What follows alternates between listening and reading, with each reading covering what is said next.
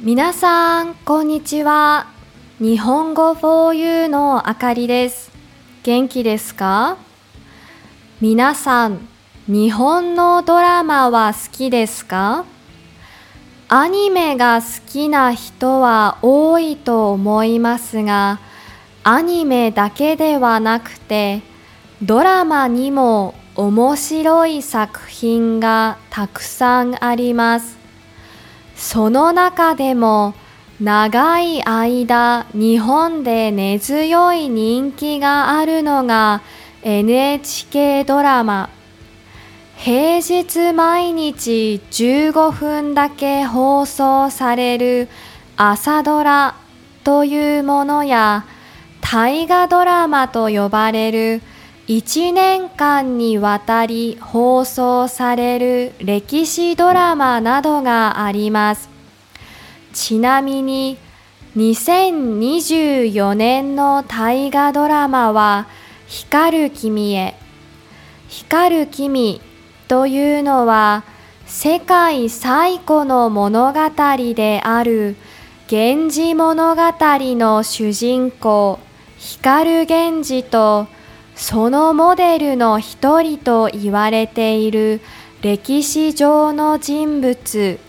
藤原道長のことです。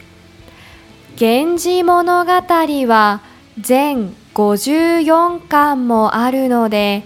このポッドキャストですべて紹介することはできませんが気になる人はぜひ調べてみてください。さて今日はそんな「源氏物語」とその著者紫式部について少しだけ探ってみましょう。源氏物語とはどんな物語なんでしょう舞台は平安時代の貴族社会輝くばかりの美貌と才能に恵まれた貴族。光源氏の一生を描いた物語です。西暦1008年頃に執筆されたとされているので世界最古の物語と言われています。光源氏があまたの恋愛を経験しながら貴族として最高の栄誉を極める前半。恋愛や人間関係のほころびを知り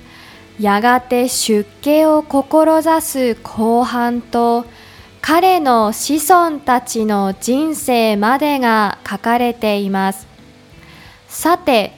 これを書いた紫式部という人は一体どんな人なのか。実は「源氏物語」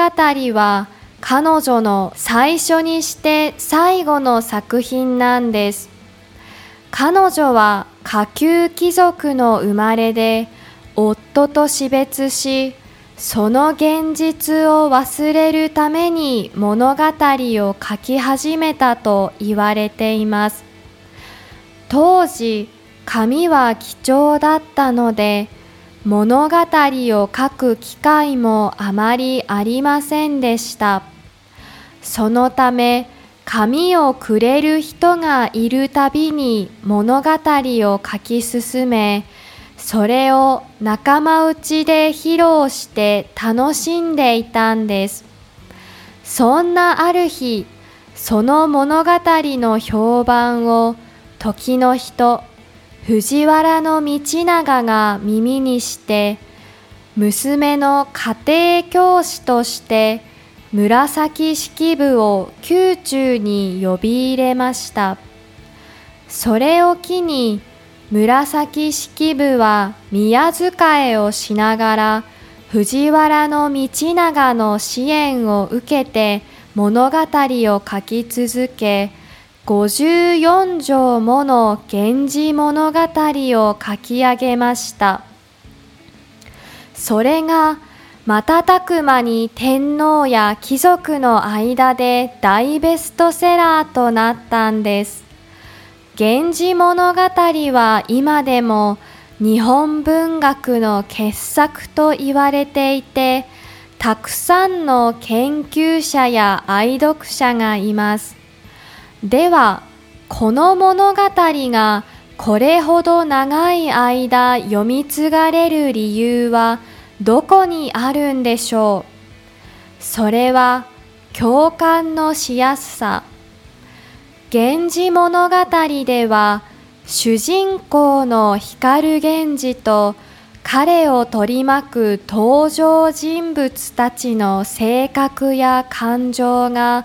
とても繊細に表現されています